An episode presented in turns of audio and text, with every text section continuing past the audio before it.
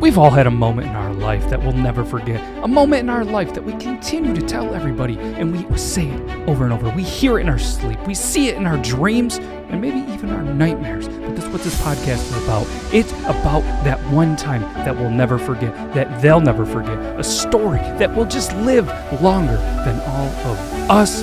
This is that one story.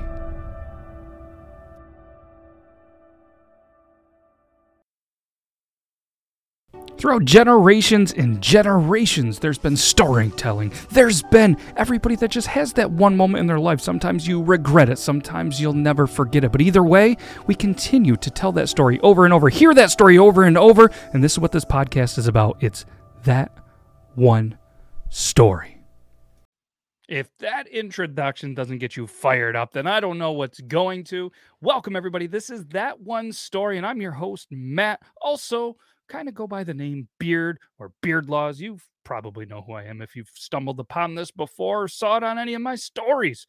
But either way, this isn't about my story. This is about that one story. And today we are um, going to talk about Skatty, S K A T T Y Beard. Skatty Beard, that is the TikTok username and social media name. And thank you so much for sharing your one story. They named it Chewy's Arcade. And as always, uh, this is episode four. If you are stumbling upon this for the first time, feel free to check out one, two, three, so you get a little bit of a gist. The last story was a little bit more serious. And to be honest, I'm not exactly sure if this is going to be serious, funny, or a little bit of both as you know, or maybe you don't because this is the first time that you've been here, what I'm doing is getting stories. Your one story, that one story that you have, the story that you can tell from front to back, back to front. You know, you've listened to the introduction, but I read them. So if you want to submit them to me, stay tuned. I'll let you know how to do it. You know what? I'm just going to tell you now. Just submit it to that one story podcast, the that one story podcast at gmail.com. Shoot it over on our Instagram, Twitter, whatever it is.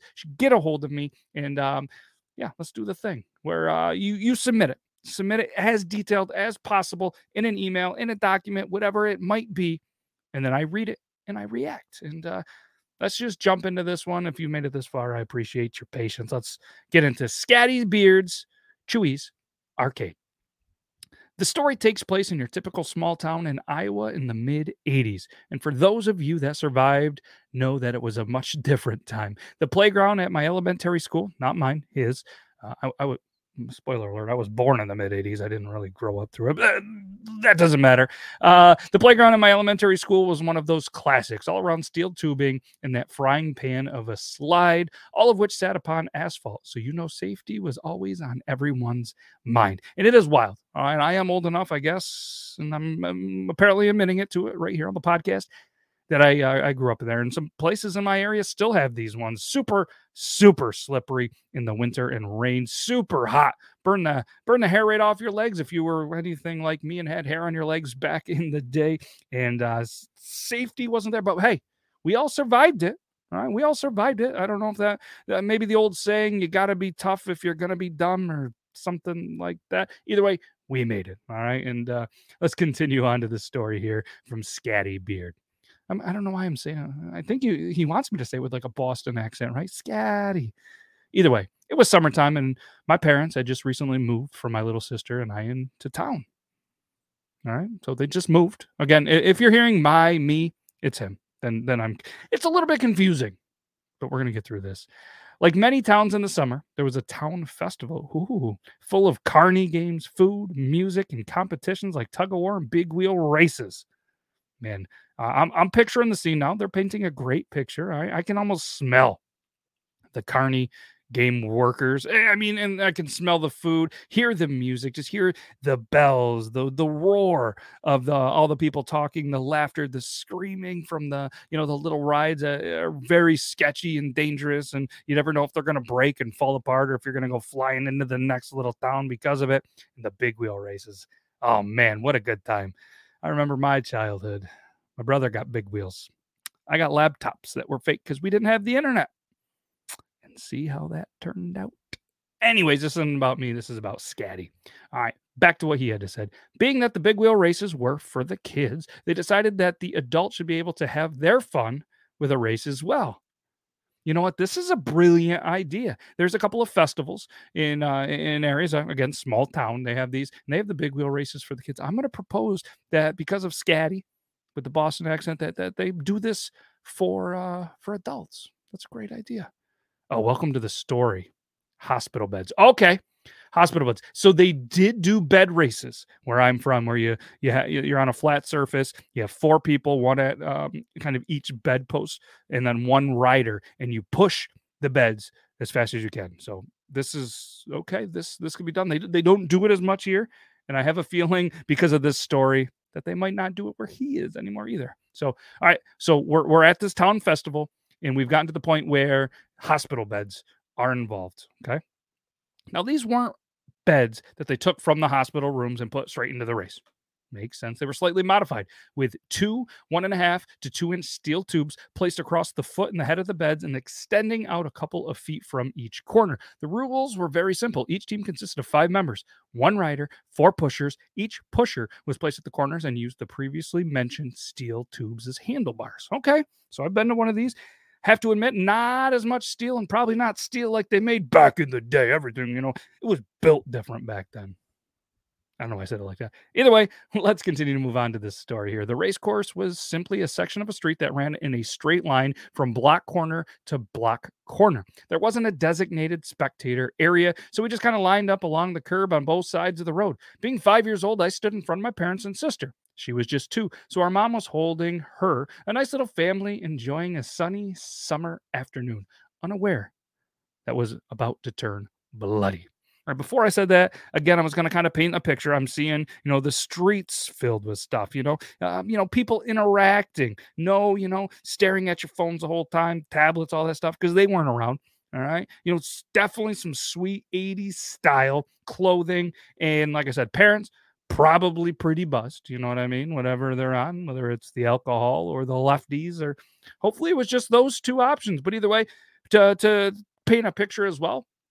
Maybe there's a younger generation for whatever reasons listening to this. Maybe even people in their you know low to mid twenties Back then, they didn't have car seats. Half the time, they threw you in a station wagon. Maybe you wore a seatbelt, maybe you didn't. Sometimes you're even one of those station wagons with the seat that was the other way. Yeah, that's right, the wrong way. And you didn't have to buckle up. You just stood there and hoped that you were just kind of hanging out more or less in the trunk and just hope you didn't get in an accident because you know what? You didn't worry about things like that. But either way, again, cars were, you know, obviously built a little different. But hey, things are about to turn bloody. Spoiler alert. Spoiler alert. Skatty's story is about to turn bloody. And I have a bad feeling about this. So, and I'm I'm still curious uh, what the arcade is about. Maybe that was maybe that's the username. I should have done some more research, but uh, here we go. The race starts off with a bang, and so it begins. All the cheering and laughing. We were standing about the halfway point of the race. I remember leaning out to see how the race was going and thinking to myself that it looks silly and yet fun. My next memory is one of those beds being right in front of me and noticing out of the corner of my eye that no one was standing next to me anymore, followed by screaming and seeing blood. Oh my goodness. Five years old, this memory is stuck to him. Like, apparently, what I'm guessing is the corner or maybe even the steel pipe of this bar. Sister was safe though. I mean, I guess this kind of comes back to, you know, I remember my childhood not getting the cool Christmas toys. You remember your childhood, your sister being perfectly safe, and apparently, a hospital bed hitting you to the point where it's I'm guessing is going to send you to have to hang out in a hospital bed at a town festival like this. And uh, this stuff happens nowadays. If something like this ever happens, one, they're probably not going to be able to have races like this because let's be honest, we're a little soft. And secondly, you know, there, I mean, there's probably not people that want to get out there and exercise and push these beds in into uh, three. I guess we're on. If if this ever happened, these days people are suing in a small town. Come on, they're probably getting a lawyer that's like, call Gary and Gary, 1 800 sue you or something like that. If that's not taking, go feel free to do that. All right. So back to the story, followed by screaming. He's seeing blood, not quite realizing what had happened. I just stood there until I was scooped up by my mom. Luckily, there was a nurse standing opposite of us on the road. She rushed over and helped my mom get me to the car. Probably again, no seatbelt, nothing. Along with guiding my dad to the local county hospital, which was another stroke of luck that it was just on the east edge of town. All right. I guess for being unlucky, we have a little bit of some luck. All right, with us. With the help of my parents, I was able to get the full story of how this uh, uh, of how it all happened. All right. This is this is good. You did the research, and I was gonna. I was just. It's funny, uh, Skatty. I was just commenting, and uh, obviously you can't hear this or know this, but uh, I, w- I was curious how you remembered all this. I'm, I'm hopefully, hopefully you didn't, but I, w- I, I would have to imagine that at some point somebody might have this on VHS. So I'm asking all the listeners, Scotty, Skatty, um, you know, anybody that's listening and potentially might have, you know, this footage from the mid 80s. If you have this on VHS, I do have the connections to be able to get this from VHS onto media so we can kind of see, not that we want to see it, but if there's people out there that want to see this and uh, maybe Scotty, Scotty wants to see this. Maybe you don't. I don't know. Let's get to the end of the this story. So you were able to get, you know, with the help of the parents, get the full story of how it happened. The hospital bed that was closest to our side of the street lost control, and one of the handlebars nailed me square in the head. Either no one had thought about putting rubber or plastic caps over the ends of the steel tubes, or this one had fallen off. The result was the steel tube cutting my head open just above my hairline. If I were any taller at the time, it possibly could have taken out my eye. Instead, I was left with a scar and an interesting story. Oh, and that was the last time hospital bed races were held at the Felix Grundy days. All right. I mean, all good things have to come to an end. Could you imagine the uh, the the people that still to this day go to the Felix Grundy days and they're like, "Yep, back in the 80s we had this pretty cool event. We had this really cool event actually we where we took hospital beds and we raced each other down the streets the crowd roaring you know what i mean? The the corn dogs flowing and all the kids walking around whatever they want. I'm probably still a stuffed animal from the uh, the, the the sketchy carnies no offense to them that's just uh, uh hypothetical hypothetical stereotypical carnies are interesting people. Anyways that's not what it's about. But the folklore of Skatty shutting it down. Never again being the re- I mean, you're not the reason. You're just the, the the the poor person that you know had to take the blow, had to shut it down. But you know, in a little bit of a, uh, uh, I guess, a different manner, Skatty is an absolute legend on there. Skatty will go down in history of the Felix Grundy days as the kid that was able to take a hospital bed, a, like a really well built hospital style bed, steel tubing, corner of it right to his face lived to talk about it. Doesn't really remember it. Probably had a concussion, but didn't go through the concussion protocol because that wasn't a thing back then. Probably just got a couple stitches, maybe some glue. but thankfully, all kidding aside, there was a nurse. Uh, you were able to rush to the east edge of town, get into a local hospital. Uh, you know, obviously, you know, ma, dad, a little bit of some panic moment, probably a lot of blood because let's be honest, when you when you get hit in the head, it it, it tends to bleed a lot. Uh, you got the scar, so I'm curious. I guess does the scar is it covered by hair? If it was on the hairline, is it still visible? Is it something that uh, you know you you pay homage to? Maybe maybe it's something you know every 25, 50 years of the the Felix Grundy days.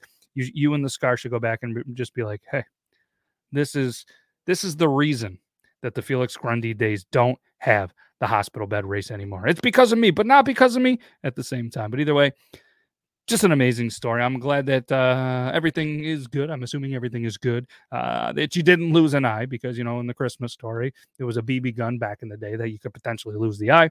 But either way, all kidding aside, glad you're good. Glad uh, probably some sleepless nights for the parents for a little bit on this. But uh, at the end of the day, thank you so much for sharing your story because it wasn't my story. It was your story. That story, that one story now that you can tell front to back, back to front. And if you want to submit your story, I told you at the beginning of the episode, but if you skip through all that, go ahead and email the that one story podcast at gmail, your complete story. Shoot me a message on Instagram, tweet me, or you can even hit up me on Beardlaw's Instagram as well, and we'll uh, we'll coordinate how to get the story over because I want to share yours next. This is episode four. See you for episode five. Wish I had a cool outro, but I don't. So uh, I'm just going to tell you guys goodbye. Thanks, and have a great rest of your day. And I look forward to sharing your one story because let's be honest, it's not my story. It's that one story that is yours. Take care, everybody.